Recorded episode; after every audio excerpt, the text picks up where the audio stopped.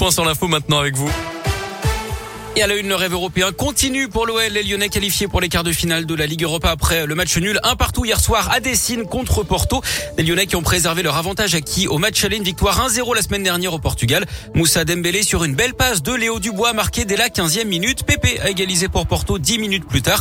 Mais Lyon a tenu et poursuit donc son aventure européenne. Un soulagement pour l'attaquant Romain Fèvre qui avoue que son équipe devait cette qualification supporter après la lourde défaite 4 buts à 2 dimanche dernier contre Rennes. C'était sûr que voilà qu'on était attendu dans, ce match-là, puisqu'on a eu euh, un match important contre Rennes et qu'on est, passé à travers. Fallait redonner ça aux, supporters. Je pense que ça a été chose faite. Ce soir, on, on est qualifié, tout le monde est content et c'est le plus important. On savait qu'on allait tomber sur une, sur une très belle équipe de Porto qui allait être assez agressive, qui allait, qui allait nous poser des problèmes. Ça a été le cas.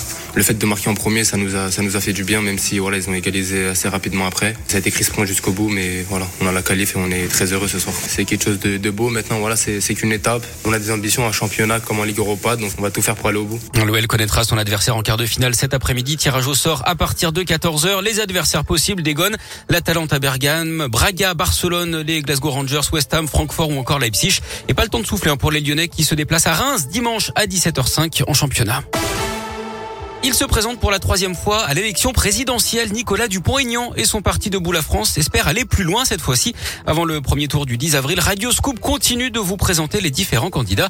Nicolas Dupont-Aignan a déjà présenté son programme, un 100 propositions parmi lesquelles la refonte de l'Union européenne, des hausses de salaire, mais aussi la suppression du droit du sol. En 2017, pour s'opposer à la candidature d'Emmanuel Macron, il s'était rangé derrière Marine Le Pen avant de prendre à nouveau ses distances, avec aujourd'hui une priorité, comme l'explique Gerbert Rambaud, l'un des vice-présidents de Debout la France basé à Lyon. Le slogan de la campagne de Nicolas Dupont-Aignan, c'est choisir la liberté. C'est-à-dire qu'on veut rendre aux Français la possibilité de retrouver leur liberté, parce que nous considérons que la liberté individuelle a été menacée depuis plusieurs années et que ça, c'est un recul de la démocratie importante. Liberté, effectivement, de soins, de circuler, de pouvoir décider dans le cadre de référendum ce que les Français veulent. Liberté des Français et en même temps, liberté de la France, rendre la liberté de la France au sein, je dirais, d'une diplomatie, au sein d'un monde qui finalement ne tient plus compte des intérêts des Français. Nicolas Dupont-Aignan a reçu dernièrement le soutien de Florian Philippot, président des Patriotes et ancien bras droit de Marine Le Pen. Ce geste désespéré d'une ancienne gendarme d'Auvergne-Rhône-Alpes, Nadia Mostefa, à la quarantaine, s'est suicidée en s'immolant par le feu mercredi après-midi dans sa voiture. Elle venait d'apprendre la perte de la garde de son fils de 6 ans. Nadia Mostefa avait passé plusieurs années à Lyon pour gérer la communication des gendarmes de la région.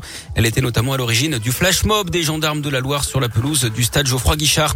La situation internationale, Washington et le G7 accusent Moscou de crimes de guerre après les attaques qui se multiplient contre les civils en Ukraine. Ce jeudi, des tirs russes sur une école et un centre culturel de Kharkiv ont fait au moins 27 morts. Emmanuel Macron a lui appelé le président ukrainien Zelensky hier. Il l'a assuré du soutien de la France en matière d'aide humanitaire, mais aussi de défense.